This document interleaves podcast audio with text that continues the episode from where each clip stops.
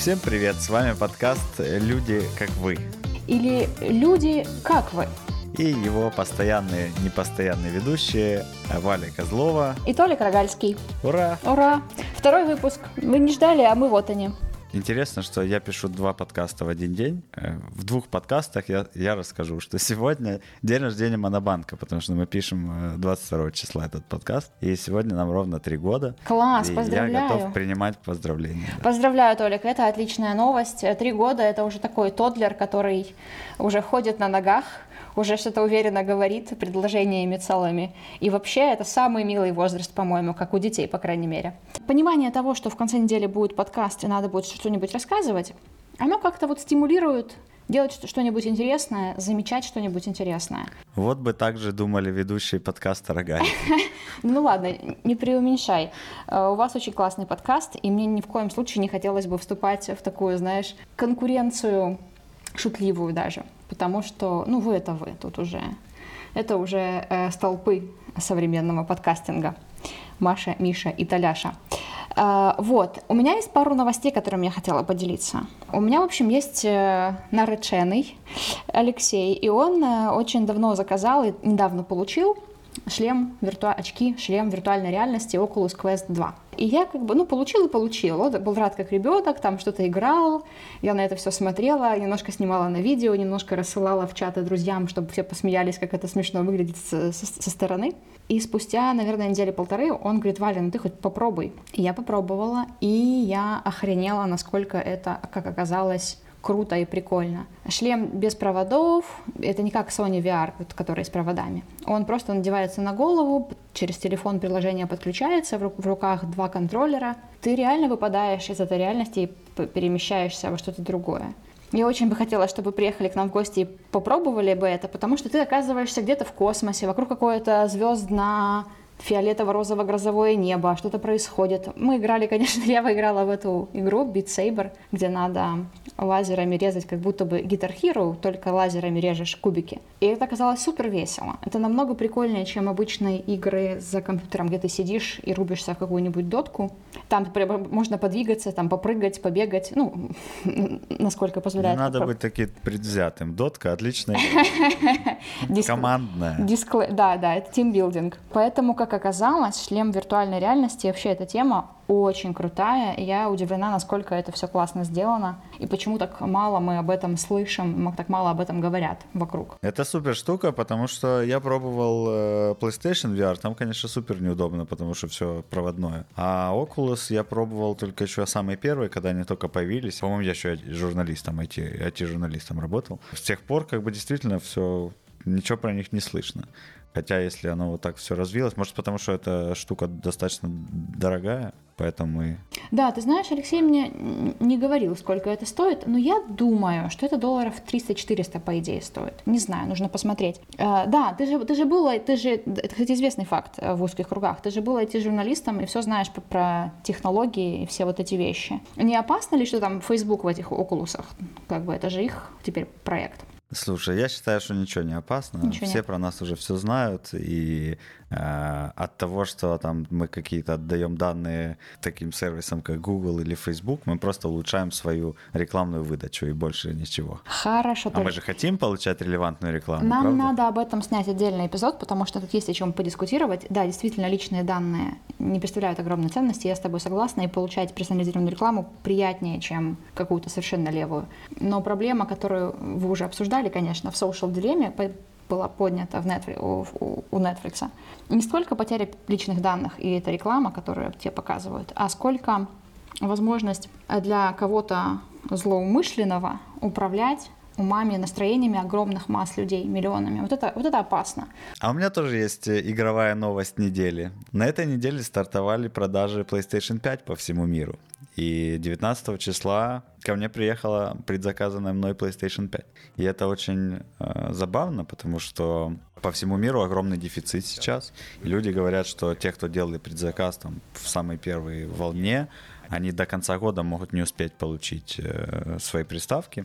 Я получил, конечно, в день продаж. И хочу немножко поделиться опытом вот этой работы с новым контроллером. Потому что основная фишка PS5, ну, кроме производительности, кроме того, что она не шумит, супербыстро работает, главная фишка — это новый контроллер. Во-первых, он стал удобнее, но это такое не критично. А критично то, что в нем теперь напихано много всяких моторчиков, которые позволяют тебе ощутить то пространство, в котором ты находишься в игре. То есть, например, если ты ходишь по песку или по стеклу или по железу, ты ощущаешь это физически руками через эти моторчики в контроллере.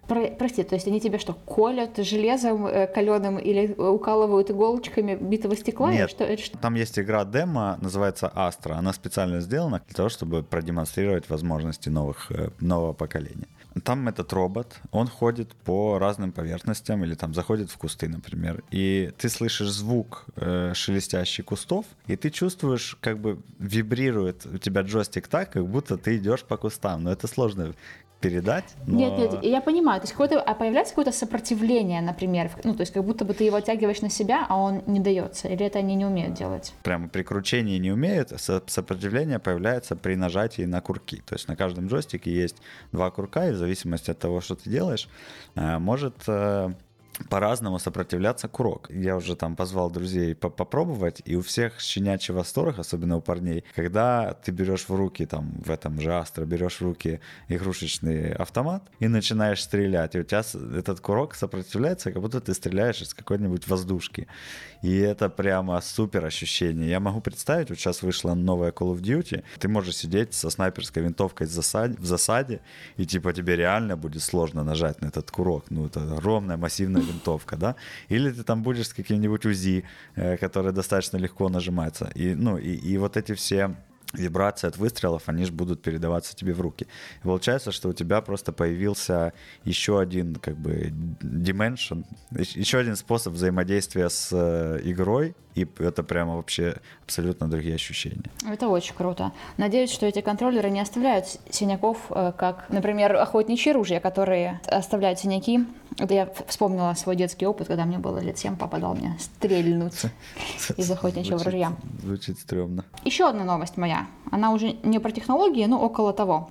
Если вы это, дорогие слушатели, слушаете, то вы, наверное, заметили нашу обложку подкаста. На ней нарисованы люди.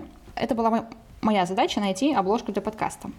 Я искала обложку с людьми на где-то 5 огромных стоках с иллюстрациями. Потратила на это часа 3. Просмотрела 1070. Я не знаю, это, конечно, условность, но очень долго я просматривала миллиарды картинок с кучей людей. И мне понравилась вот эта картинка, еще парочку похожих. Ну, мне первая картинка из 3 понравилась больше, и Толику тоже. И он говорит, только бы этого вот мужика темно-синего бы перекрасить. А там был мужик, который сейчас коричневый, но он был такого холодного темно-синего оттенка, как волосы у остальных. И я говорю, ну хорошо. Тогда я купила картинку и решила, что я ее перекрашу. Мужика перекрашу черного. Немножко расизмом, конечно, но это, мы все-таки перекрашивали в коричневый, поэтому это не расизм. И я поняла, что моя программа, которая у меня есть, Figma, она эти файлы EPS векторные не открывает. И у меня есть сестра-архитектор, у которой все есть, весь софт. Я ей написала, говорю, надо картинку перекрасить, вот тебе картинка, сделай, пожалуйста.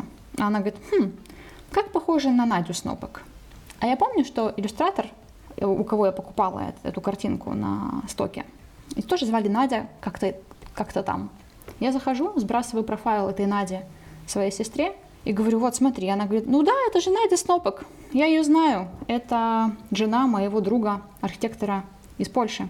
И я такая, вау, среди всех сотен тысяч картинок в интернетах, которые только можно было обнаружить на стоке, я обнаружила картинку, которую нарисовала подруга моей сестры, которая живет, по-моему, в Польше, если я правильно помню.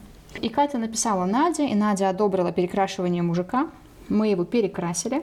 А теперь у нас есть такая красивая обложка. Надеюсь, вам тоже нравится, для подкаста. Как тебе такое совпадение, Толя? Ну, это круто. Единственное, что мне жалко, что у нас не появилась авторская иллюстрация от самой вот... как бы от оригинал автора, который бы для нас перекрасил мужика в коричневый цвет. Но так тоже получилось отлично. Хорошо. Мы сегодня снова без гостей. Мы решили, что будет справедливо проинтервьюировать меня. Да, смотрите, у нас был план, и мы его придерживаемся. Мы перед тем, как кого-то звать, мы хотели как бы немножко рассказать о себе, чтобы все знали, кто мы и что мы. И в прошлый раз мы поговорили немножко обо мне, и как бы действительно справедливо было в этот раз поговорить, конечно же, о нашей замечательной Валентине. И как бы мне в этой ситуации приходится быть интервьюером, то есть по другую сторону как бы микрофона, от того, где я привык находиться. Да? Обычно я все-таки не беру интервью, я в нем принимаю участие. Да? А теперь все иначе. И когда я сказал Вале, что я не привык быть в роли интервьюера, Валя сказала: не переживай, я подготовлю вопросы на случай, если твоих не хватит. И это замечательно. И мне кажется, это супер. Кроме всего прочего, это очень хорошо характеризует Валю, потому что Валя, как и я отчасти, Валя Моника. Ну, Моника из «Друзей». Если вы слишком молоды, чтобы понять просто по одному имени, то вот я уточняю для вас. Моника была одержима порядком и контролем. Как бы я часто это вижу и в себе, и в Вале. Может, это то, что нас объединяет, я не знаю. Но я хотел бы, Валя, у тебя спросить, как ты вообще эти качества в себе оцениваешь, нравятся ли они тебе, может, они не нравятся, и врожденное это, или ты этому специально как-то к этому приходила? Очень хороший вопрос, Толик, спасибо. Мы как раз это прорабатываем с моим психотерапевтом. Ну, мне кажется, что, наверное, это отчасти врожденное, потому что я наблюдаю похожие черты, очень похожие у моего племянника. Он рассортировывает машинки по размерам и цветам, выстраивает их в ровную линию. Ему очень не нравится, когда у кого-то расстегнута куртка или, например, там выправлена рубашка из штанов. Вот. Поэтому, наверное, это врожденное. Ну и немножко, возможно, сказывается воспитание. С самого детства говорили, что надо быть лучшей, что надо стремиться, что надо стараться. В общем, это на самом деле не прям классно для ребенка, когда ему дают такую установку, что надо прям очень сильно во всем стараться и быть лучше, и что 4 это не оценка. И это тоже, наверное, повлияло. Да, у меня есть такая, она уже какая-то это фоновая склонность, что я стараюсь обо всем переподумать заранее много раз, и чтобы ничего не произошло, не нарушила планов, не вышла из-под контроля, чтобы все было четко. Это помогает в работе, в общении с людьми, вот можно дружить с такими же людьми комфортно. Но, с другой стороны, наверное, это немножко ограничивает, потому что, когда есть сомнения в том, что получится хорошо или идеально, возможно, какие-то страхи не дают начать это делать. И пока у меня есть в чем-то сомнения, я могу что-то не начинать. И, кстати, подкаст — это один из способов с этим бороться, потому что я не профессиональный ведущий, подкастер, я не очень разбираюсь, как это делать. И, соглашаясь на это, я себе говорю: Валя, окей, ты делаешь эксперимент, делаешь что-то не идеально, ты пробуешь, будет получаться там, возможно, не очень, возможно, будет какой-то нехороший фидбэк от кого-нибудь, и ты это примешь, потому что это путь к тому, чтобы перестать делать только то, что получится идеально, потому что в этом нет развития и нет роста. Поэтому, дорогие родители, не заставляйте детей делать все идеально, им это не сильно поможет. Давайте им делать что-нибудь, лишь бы они делали. Просто пускай они делают что-нибудь. Вот. Ну да, в быту я приятный человек, у меня все в быту четенько. Ну, на самом деле, про подкаст это был мой следующий вопрос. Зная твой скрупулезный подход ко всему, для меня было достаточно удивительно, что ты согласилась не перебирать названия, не перебирать музыку, там, обложки, как бы достаточно быстро мы все это организовали, нет суперподготовки. Как же так? То есть это... Ты считаешь, что ты перегибаешь в этом, и ты хочешь как бы попробовать по-другому, и подкаст — это способ попробовать вести себя иначе? Да, я недавно пошла к новому психотерапевту, и у нас очень классная получается работа, и то есть мой главный запрос на психотерапию был: почему я не сделываю так много, как я хотела бы сделывать. И у меня есть большие амбиции, но они не так реализуются классно, как мне бы хотелось. И мы обнаружили там буквально на первой же сессии, что у меня есть какой-то небольшой блок перед деланием, actual деланием. Я, конечно, еще совсем не знаю, почему и как, и что как бы с этим делать, но когда я уже знаю о проблеме, пытаюсь ее как-то решать, и этот подкаст — это такое упражнение. То есть я говорю: окей, Валя, это все good enough. Картинка good enough, название good enough. То, что мы делаем, это good enough. Даже если не будет подкастом года и нам Эмми не вручат, ничего страшного, это все ок. И я немножко, как бы скрипя сердце, переступая через какие-то свои барьеры внутренние, я это делаю. И надеюсь, что это какой-то будет этап развития для меня, возможно, для тебя. Ну, как бы немножко, ну, я, конечно, лукавлю, что я как бы совсем не подготовлена. Я немножечко вела вебинары, я немножечко вела украинскую переводческую конференцию. То есть я понимаю, что я, в принципе, нормально говорю. У меня эта уверенность есть, что я знаю слова, я знаю ударения, я там, ну, конечно, я могу прикалываться и всякие говорить выдуманные слова, это какая-то моя фишка, но в целом я немножко в себе в этом плане уверена. Мы что, песни не поем? Это и упражнения, ну и весело проводить время с приятными людьми. Я надеюсь, мы будем звать интересных гостей, это будет все интересно, особенно когда карантин. Такой эксперимент плюс... Гостям все равно делать нечего. Да, такое приятное с полезным.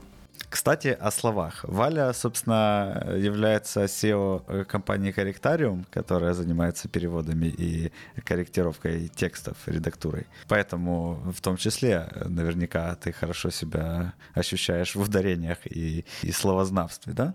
И мне выпадала честь с Валей поработать, и я считаю Валю большим экспертом во всех этих делах, хоть Валя сама себя такими не считает. И я все время ее пытаюсь как-то направить современный украинский язык, значит, поднять с колен. А Валя продолжает сопротивляться и говорит, что она в этом пока еще не слишком хороша. Но наступит день, я верю. Валя, расскажи, пожалуйста, мне и нашим слушателям, я не знаю на самом деле, чем ты занималась до того, как у тебя появился Correctarium. Хорошо, конечно, с удовольствием. Я еще в школе почему-то думала, что я буду переводчиком. Мне хорошо давались языки. Я поступила на переводческий факультет в Днепре. Уже в университете работала устным переводчиком на всяких там подрядах разовых. Пиком моей карьеры устного переводчика была несколькимесячная, вот вам еще одно выдуманное слово, работа с ОБСЕ, когда были выборы, мне кажется, президента или парламента, я не помню, были какие-то большие выборы. Я ездила с делегацией ОБСЕ и переводила для них, мы общались с разными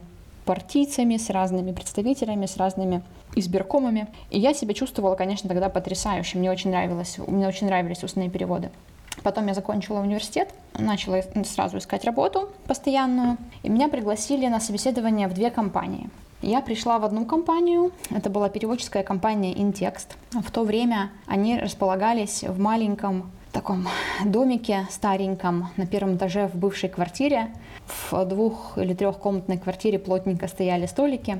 И менеджеры, как такие вот белочки за компьютерами, очень усердно и кропотливо работали над заказами. Я вроде как очень... Это еще было смешно, потому что меня позвали на собеседование внезапно. Я как раз ехала с пляжа. Это было лето. Мы ходили на пляж на Комсомольский остров с друзьями. Я как раз ехала с пляжа. Мне позвонили и позвали туда на собеседование прямо сейчас. Я говорю, я с пляжа. Они говорят, ничего страшного. Я приехала на это собеседование в какой-то жуткой майке, какой-то супер короткой, совершенно неуместной для любого, даже такого офиса, в какой-то короткой юбке. Мне было ужасно неловко за себя. И 2 руководителя этой компании, SEO и операционный директор, меня интервьюировали.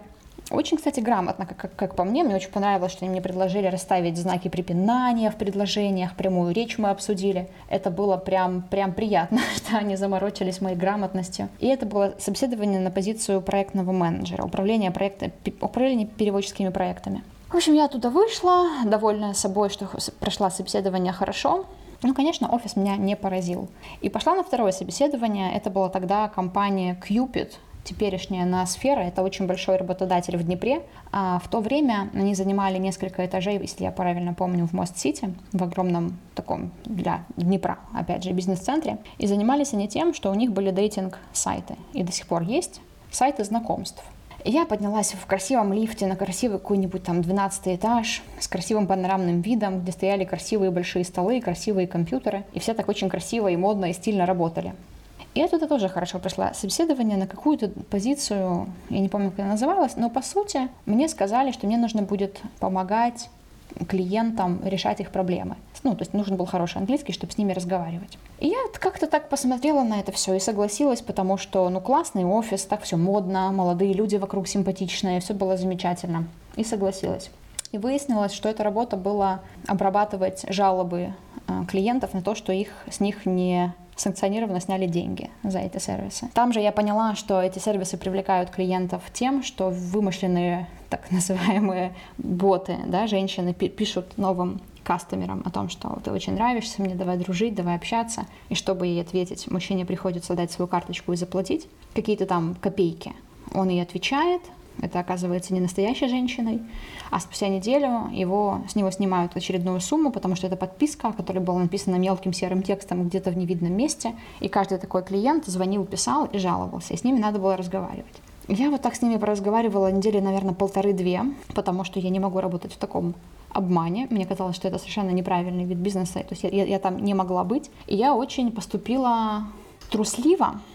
Трусливо я поступила, потому что у меня в то время очень сильно глаза начали чесаться. Я пошла к доктору, и они сказали, что у меня ресничный клещ. Они у всех, оказывается, живут, эти маленькие клещи в ресницах. Это как бы нормальная, как микрофлора, что ли. Но из-за какого-то там дисбаланса чего-то они прям расплодились, и мне теперь все чешется, и нужно кремом мазать. И я на работе сказала, что у меня какая-то ужасная беда с глазами, и я больше не могу работать с компьютером. В общем, я там что-то там такое преувеличила сильно, потому что почему-то... Мне было лет? 22, может быть. Хотя это, конечно, не оправдание. В общем, я им прямо не смогла сказать в лицо, что вы делаете ерунду, вы не делаете что-то неправильно, я не могу вот так работать, я пошла. Не смогла. Я как бы слилась, сославшись на болезнь. И пошла обратно в этот Интекст, в этот офис, где все было не так модно, но, как оказалось, там строилась и выстроилась в итоге очень-очень-очень крутая система менеджмента и управления. Я проработала в Интексте 6 лет. Это было очень круто с точки зрения роста меня как руководителя и как, в принципе, профессионала. Интекст — это компания номер 1 на рынке Украины по параметру соотношения прибыли к количеству сотрудников. И либо дохода к количеству сотрудников. Вот поэтому... Вообще среди всех компаний? Переводческих. Среди переводческих компаний. А сколько переводческих компаний в Украине? И на самом деле их много. Их... крупных там штук 20, может быть, 25, таких, чтобы было заметно. Но большинство из этих компаний мы не знаем, потому что все предпочитают работать с зарубежными клиентами. И на украинском рынке они не рекламируются, и особенно нигде вне отрасли не мелькают. Там я работала 6 лет от проектного менеджера до руководителя отдела контроля качества. Собственно говоря, моя же любовь к контролю и к качеству реализовалась в полной мере. Но там в итоге мне стало уже немножко тесно, и там уже не было так интересно, то есть уже нечего было такого нового сделать, чего бы я хотела. У меня, опять же, были большие амбиции, я хотела, чтобы мы стали каким-то космическим кораблем. А у руководства был план двигаться медленно, уверенно и четко, без какого-то масштабного стартаперского космического роста, что, в принципе, очень стратегически для них правильно, это вообще никакого, тут нет никакой проблемы, но мне это было не так интересно, и я решила, что надо делать что-то свое. Так получился корректариум. Скажи, пожалуйста, входит ли корректариум в тот самый топ-20 компаний, о которых ты сейчас говорила? По параметру прибыли на сотрудника, наверное, никуда он не входит, потому что я очень, как оказалось, предприниматель из меня такой себе. То есть я скорее больше такой административщик, операционщик, но не предприниматель, я не умею создавать деньги из воздуха, как оказалось. Но у нас другие. Я сейчас расскажу, в чем мы хороши. У нас есть свои фишечки. В общем, я придумала корректариум.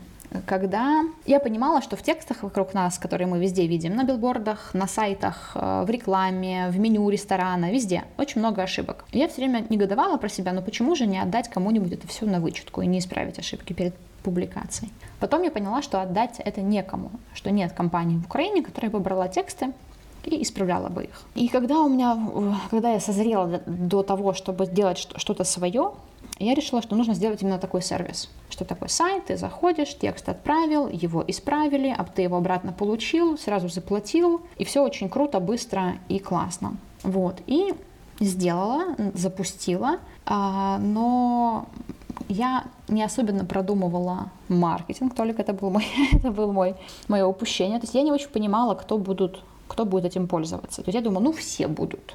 Кто ваша целевая аудитория? Все. И вот эти все не пришли, и я там получала пару заказов в неделю несчастных от каких-то разовых клиентов. И пока одна из этих клиентов разовых Катя, если вы меня слушаете, спасибо вам большое, написала мне и сказала: Валя, ваш сервис офигенно поможет рекламным компаниям. Они делают очень много контента для брендов, и им нужны всегда редакторы и корректоры, их нигде нет. Вот вы им очень сильно поможете. А я вообще не в курсе была рекламного рынка Украины. Я говорю: Катя, а где же их искать? Она говорит: вот есть сайт рекламной ассоциации Украины, вот там прям все компании по алфавиту расположены. И я начала им предлагать наши услуги. И вот с этого, наверное, уже такой пошла такая, настоящая работа. Я уже общалась с компаниями, мы договоры заключали, и прям плотно с ними работали, исправляли тексты. Потом они сказали, что им нужны еще и переводы. И мы довольно скоро подключили переводы между украинским, русским и английским. Вот, и теперь мы уже, сколько это прошло? 4 года. Мы работаем с очень многими рекламными компаниями, некоторыми стартапами, некоторыми банками, некоторыми изданиями модными. Вот, исправляем и переводим для них тексты. Да, мы, конечно, не занимаем первые места в рейтингах прибыльности и маржинальности, к сожалению, но это обусловлено тем, что мы не можем выпускать какой-то неидеальный текст, потому что этот текст увидят миллионы людей. Поэтому минимум 2 этапа проверки, а то и 3. Вот, у нас очень-очень жесткий отбор редакторов и переводчиков, у нас их мало, мы не можем очень быстро масштабироваться, мы не можем делать огромные объемы в суперкороткое время, как это могут, наверное, делать наши коллеги некоторые. Вот, поэтому мы делаем хорошо, такой бутик называется, такое бюро в нашей отрасли, бутиковое бюро. Делаем мало, хорошо, качественно и по ценам, которые приемлемы для украинского рынка. И вот тогда я поняла, почему нет таких компаний, почему у нас нет конкурентов, потому что это сложно, много не платят. Нужно оказывать сервис, а не просто делать тексты. Поэтому вот так. Слушай, звучит солидно, несмотря на, как ты говоришь, отсутствие или недостаточную маржинальность, по твоим оценкам, звучит солидно, и я знаю достаточное количество твоих клиентов. В целом-то не мелкие ребята. Да. Выбрали тебя для работы. Я всегда уверен в твоих текстах и всем рекомендую при случае. Спасибо большое. Да, на удивление, мы довольно небольшие. Ты, конечно, не сказал, что я CEO компании, но наша компания довольно небольшая. И мы работаем с крупными ребятами, так как единственное, что я хорошо умею делать, это строить процессы и строить обеспечение качества в этих процессах, то получается нормально.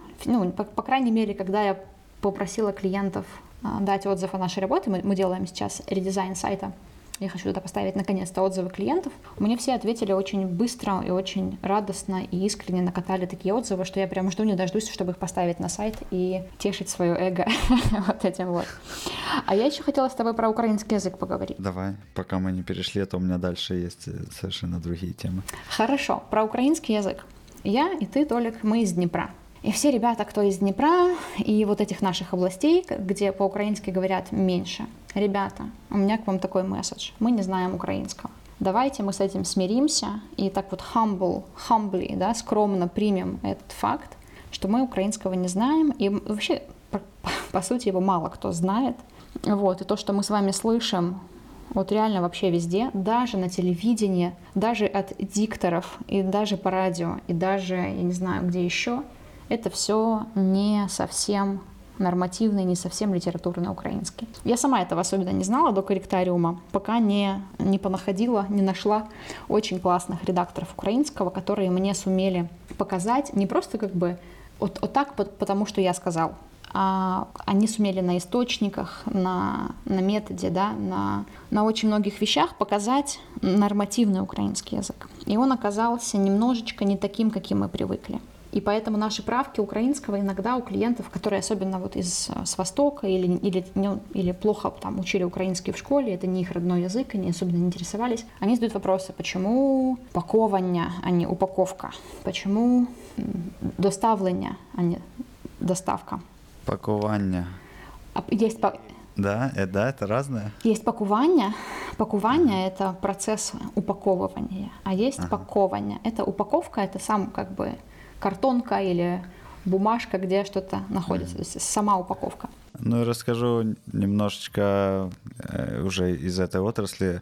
Самый большой, наверное, холивар у нас в Монобанке внутри компании за всю историю был связан как раз-таки с переводом на украинский язык. За 100 сунок. Да. Валя настаивала на том, что как бы приложение, мобильное приложение на украинском языке правильно переводится как «за 100 сунок». И тогда, это было там сколько, 3 с хвостиком года назад, никто как бы этого слова не использовал. Это сейчас там «дія за 100 сунок», да? Там «мультиплекс за 100 сунок». А тогда просто не было такого слова. Никто никогда в жизни его не использовал. Вот ни разу, ни одно приложение в Украине.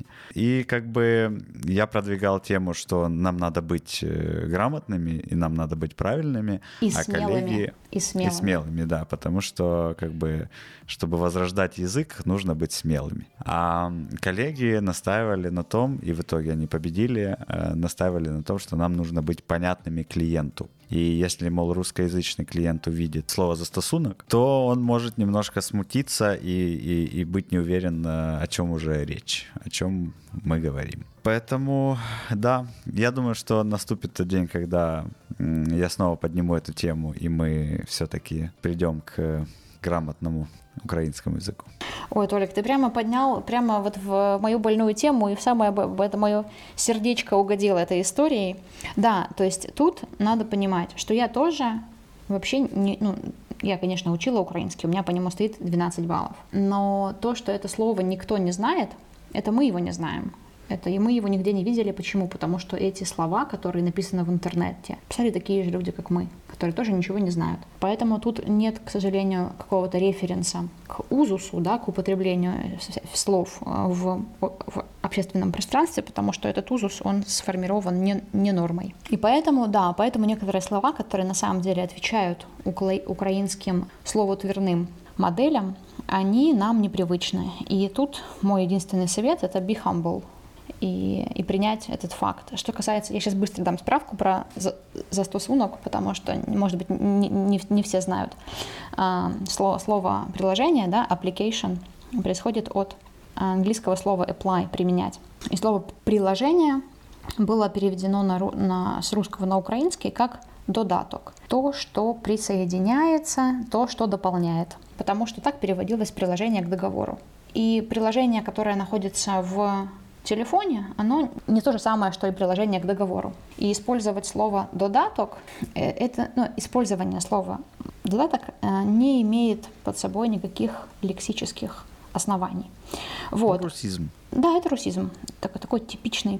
Вот, и по-украински «apply» — это «застосовывать», да, «применять», поэтому «застосунок». Да, это моя больная тема, и мне грустно, потому что я не так давно узнала о том, как изменяли словари во время Сталина, как прямо уничтожались целые, не то что страницы, но прям разделы какие-то, меняли слова, то есть там прям были таблицы. Слово украинское, причина, почему оно не подходит и каким русским, каким русизмом надо его заменить.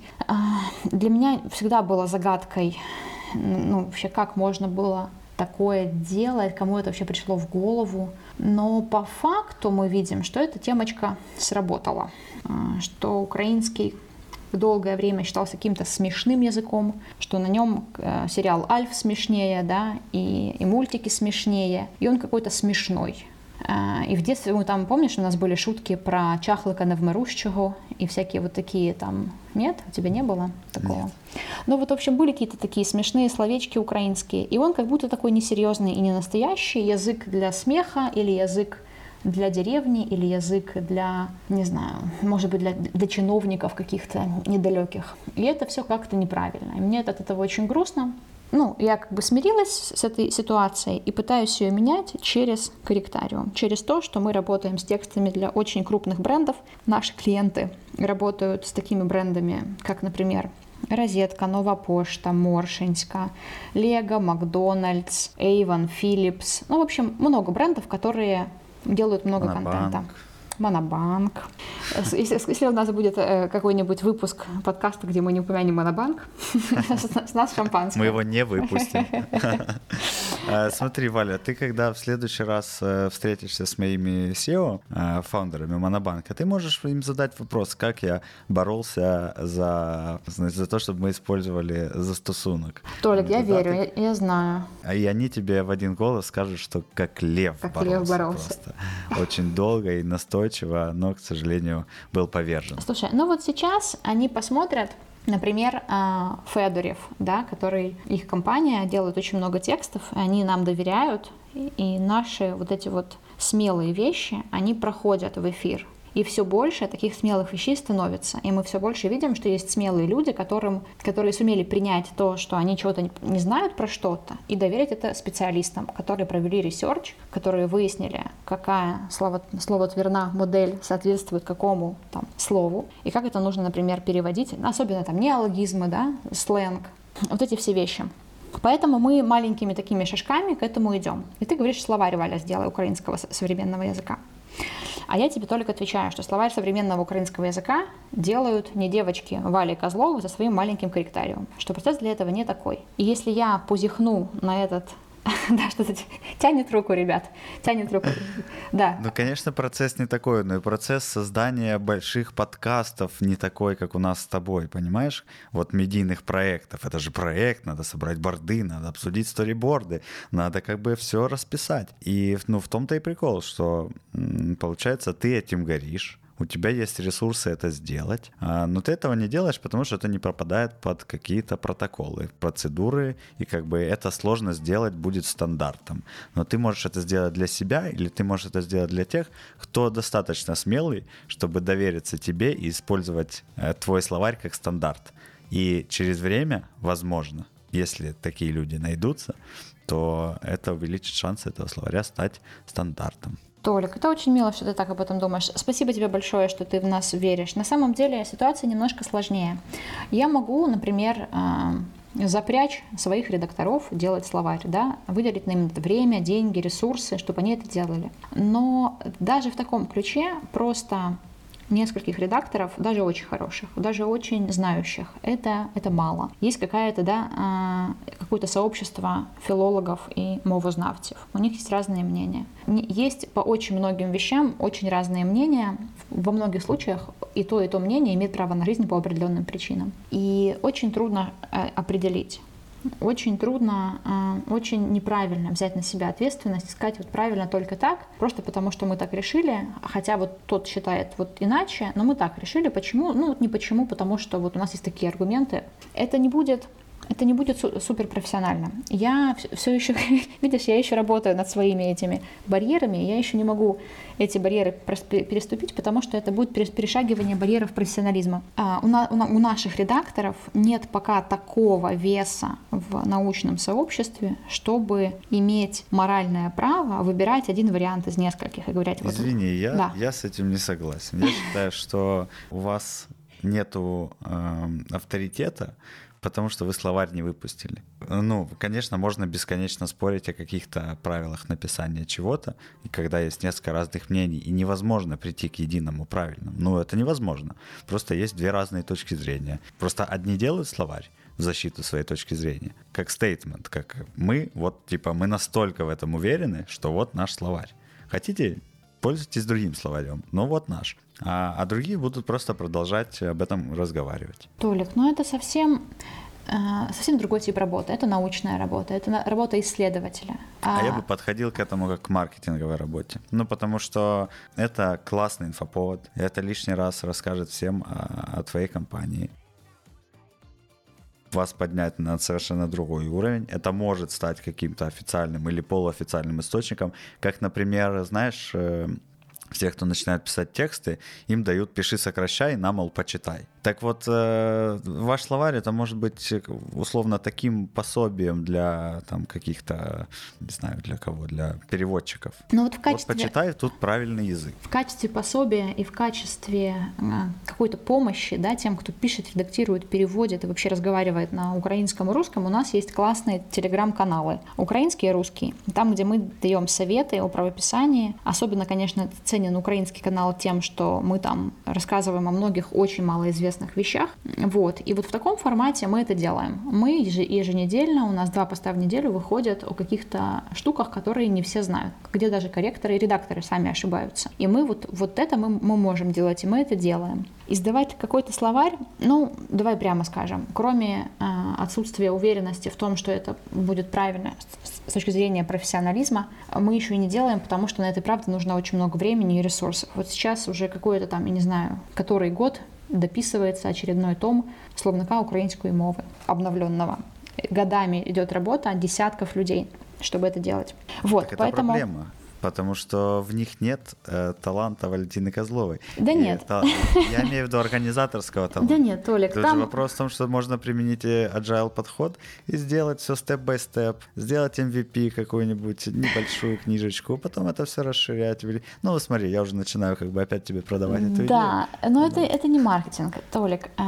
Вопрос украинского языка очень-очень сильно политизирован. На любую какую-то новую штуку мы получаем, ну не мы, а просто общество получает большую волну спекуляций. Поэтому просто так что-то говорить, что-то выпускать без огромного базиса, какой-то основы аргументации очень сложно. Ну, в общем, это трудная задача.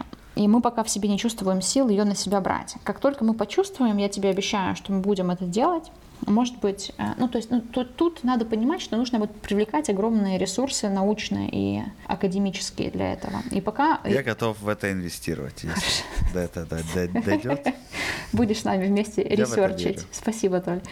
В общем, то есть тут надо как бы очень большая консолидация усилий академических. А мы в академических кругах не вращаемся. То есть мы не оттуда, мы не заканчивали там определенные факультеты, да, мы не тусили с там Ириной Фарион и профессором Пономаревым. Мы не оттуда. Мы в это пришли с другой стороны. Мы особенно этих людей там как-то супер близко не знаем.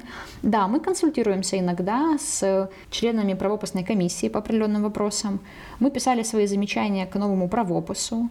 Мы там кое-что изменили благодаря своей аргументации. То есть мы каким-то образом влияние там на новый правопис оказали. Но только в тех рамках, в которых мы чувствуем себя вправе это делать, насколько нам это позволяет наши знания, ресурсы и умения. Ну ладно, Валя, но ты ведь корректариум основала-то не одна, насколько я понимаю. Ты тогда была с парнем, который тебе помогал этот проект развивать. Потом ты вышла за него замуж, потом вы развелись. Я немножечко сейчас перехожу на серую зону, потому что ты сама в прошлом выпуске рассказала, что у нас откровенный подкаст. Хочу немножко тебя расспросить на тему замужества и как тебе там было, как ты на это решилась, как ты решила, что это тебе не нужно, готова ли ты?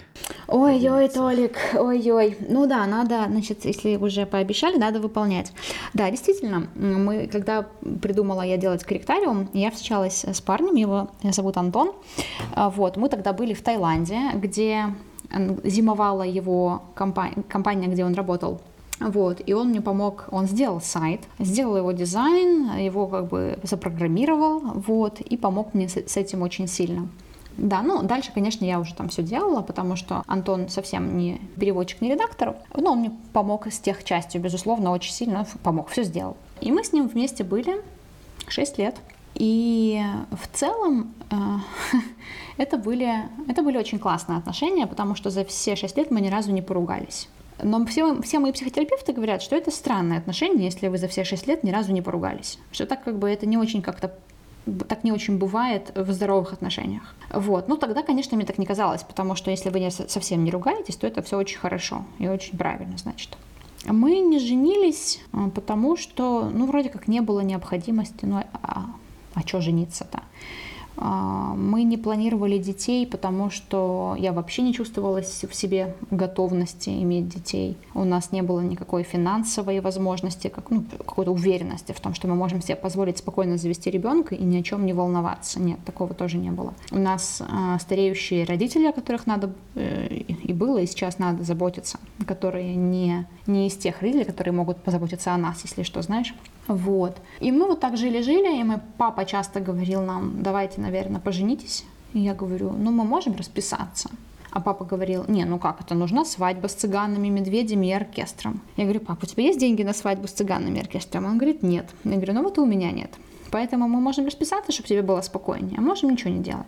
И он мне часто там обещал, что вот он заработает денег нам на свадьбу большую и сыграем. Но этого не случилось, и в какое-то время он сказал мне, ладно, Валя, просто распишитесь, чтобы я был спокоен. Ну и мы, как знаешь, ну пошли и расписались, устроили небольшую вечеринку в баре для друзей, и как бы вот так.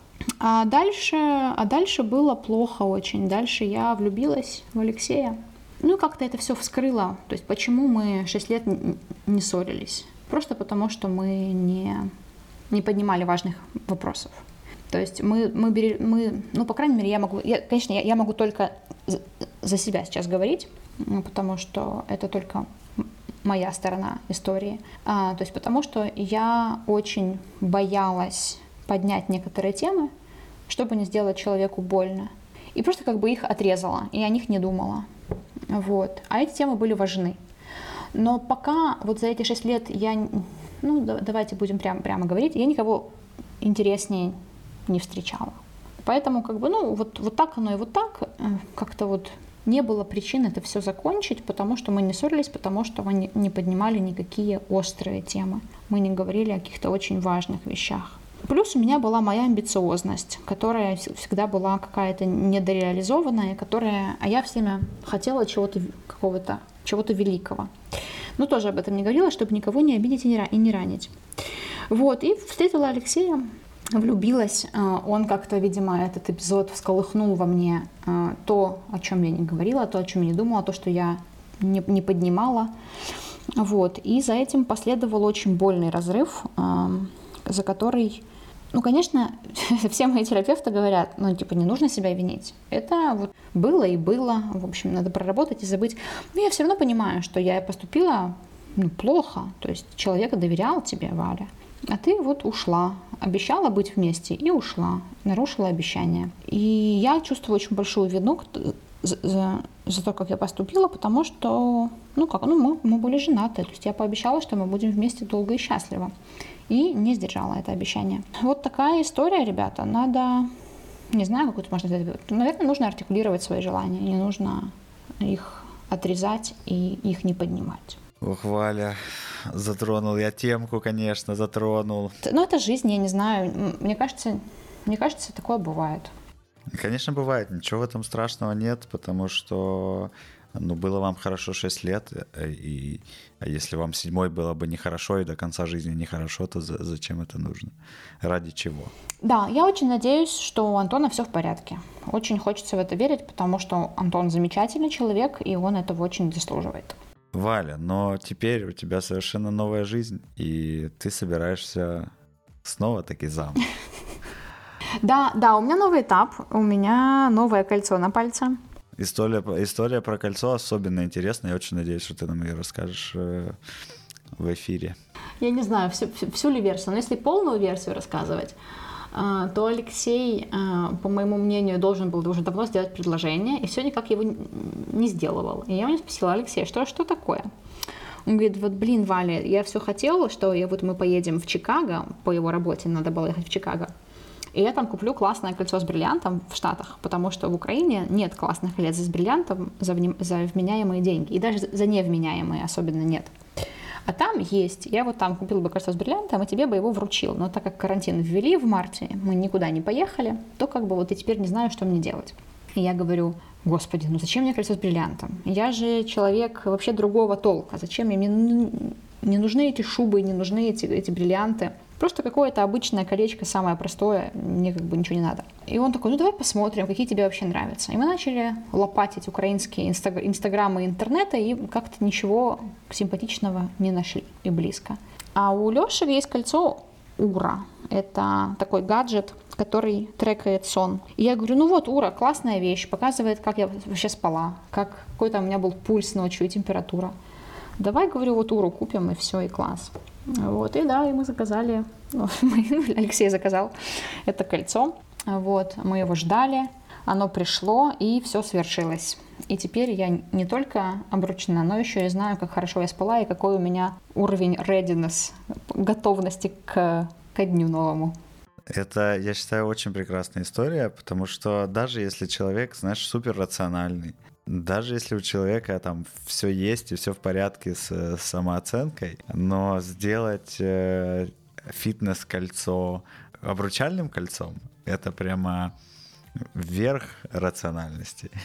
Все-таки нет ли у тебя внутри какого-то такого ощущения, что ну все-таки это же фитнес-кольцо, у него сядет когда-нибудь батарейка навсегда, это гаджет, он там имеет срок жизни свой, да? Это не золотое кольцо, которое будут твои правнуки носить. Слушай, ну про правнуков я вообще не подумала. Да, ну на самом деле у меня нет вообще таких сомнений, потому что, на мой взгляд, кольцо с бриллиантом – это полная фигня. Потому что, во-первых, оно неудобное, оно царапается. Засовываешь руку в карман, оно мешает. Оно оставляет затяжки на свитерах каких-нибудь. Его страшно потерять. Я очень часто мою руки, особенно сейчас, когда эпидемия. Я очень часто мажу руки кремом. Я очень часто снимаю, надеваю это кольцо. И если я, не дай бог, потеряю кольцо с бриллиантом, ну, я себе не прощу. Но это во-первых. Во-вторых, Толик, сейчас такой вопрос. Ты смотрел, сколько стоят кольца с бриллиантами нормальными? Ты понимаешь, о каких суммах идет речь? Ну, типа, с десятку, наверное. Ну, минимум, 15. Минимум, да. И это большие деньги. Ну, по крайней мере, для меня это большие деньги. И я не думаю, что стоит вкладывать эти деньги в кольцо, которое реально можно потерять, и которое я реально буду бояться надевать вечером в Днепре. И в этом нет никакого смысла. А, кроме того, еще есть у меня такая как бы шуточка, что желать получать от мужчины какие-то супердорогие подарки, типа вот этих бриллиантов и всяких украшений, в сообществе людей нашего достатка. Когда наш заработок не миллиардами исчисляется и не миллионами, да, мы не можем просто вот так вот терять там 15, 20, 25 тысяч долларов на колечки. И в этой ситуации желание иметь эти колечки, оно как будто бы, знаешь, как будто вот ты собираешься от этого мужчины уйти, и тебе нужно с него получить как можно больше колечек или там золота, чтобы с этим всем награбленным и свалить. А так как сваливать я не собираюсь, то мне, например, было бы обидно, если бы Алексей вложил такую сумму в несчастное какое-то кольцо, которое потом даже по такой же стоимости не продать. Это даже не какое-то банковское золото. То есть это вообще получается реально, ну, в общем, это не в моё, ну, не моя история. Валя, это так офигенно. Твои бы слова, да, всем женщинам в уши. И я считаю, что мужчины были бы гораздо более счастливы. Слушай, ну на самом деле тут надо понимать, что я не считаю, что мужчина не должен делать девушке, ну, своей женщине подарки. Нет, подарки нужны. То есть нужно показывать, что она ценна, что ты ее любишь. Просто, ну, есть какой-то соизмеримый уровень, да. Опять же, все от достатка зависит. Если твой уровень дохода позволяет дарить бриллианты, конечно, дари бриллианты, господи, пожалуйста. Но когда твой заработок исчисляется там тысячами, там, да, а ты даришь подарки на десятки тысяч, то это уже странно. Вот я только об этом. То есть, опять же, ну, для кого-то и там кольцо за там, это ура стоит сколько? Там, 300 долларов, да, там, 300 или 400 долларов оно стоит. По-моему, 300. Даже это уже очень дорого, потому что кто-то зарабатывает 1000 гривен, и для него кольцо за там, 300 долларов это как бы, ну, дорого. И это тоже нормально. Поэтому тут только от дохода зависит. Ну, все-таки, Валя, я не могу не подрезюмировать. Все-таки, ну, нет никакого ощущения. То есть я понимаю все эти рациональные вещи, и я очень их ценю, и это прямо, блин, супер круто, что ты так считаешь. Но все-таки вот какой-то... Нет, Толик, и близко нет. Это всего лишь вещи. И золотые кольца, даже просто золотые кольца, они тоже, твой палец вырастает или уменьшается, да, там всякое есть, мы сейчас кушаем на карантине, опять же. Его можно потерять, оно может затереться, оно может разонравиться. И, например, можно придумать классную традицию, обновлять кольца раз в N лет, например, там спустя 5 лет или спустя 10 лет. Мы с Алексеем придумаем, там, увидим какую-то, там, будет какая-то новая фишка в мире гаджетов, или будет какое-то классное кольцо, которое я увижу, мне реально понравится. Но мы придумаем и обновим эти кольца. Поэтому это не проблема, это всего лишь вещи. Валя, прекрасно. Молодец. Мы уже с тобой достаточно долго говорим. Я успел тебе задать только 8 вопросов из 15. И я уверен, что у нас с тобой еще прекрасный сезон подкастов впереди, и мы их сможем обсудить с нашими гостями, которые начинаются со следующего выпуска, мы уже будем звать. И, в принципе, мне кажется, достаточно мы дали информации нашим слушателям о том, кто мы и как бы какие у нас ценности, почему нам не нужны золотые кольца и так далее. Да, мне кажется, что мы даже, возможно, кто-то посчитает, что мы слишком много дали информации слушателям. Я надеюсь, что вам понравится наш attitude, наше отношение к искренности, потому что, все встречаются и расходятся, все переживают про деньги, все, это жизнь, поэтому, да, надеюсь, что мы вас не подведем и дальше в этом плане. Я, конечно, говорила много, и ты мне задал два самых таких больных вопроса, что получилось очень душераздирающе. Спасибо, Толик, это было очень круто. Валя, я рад, что тебе понравилось. Надеюсь, это интервью не отобьет у тебя желание продолжать вести со мной подкаст. Ни в коем случае. А на этом мы прощаемся с нашими слушателями. Ждите нас через неделю. Всем пока. Пока. Любите друг друга.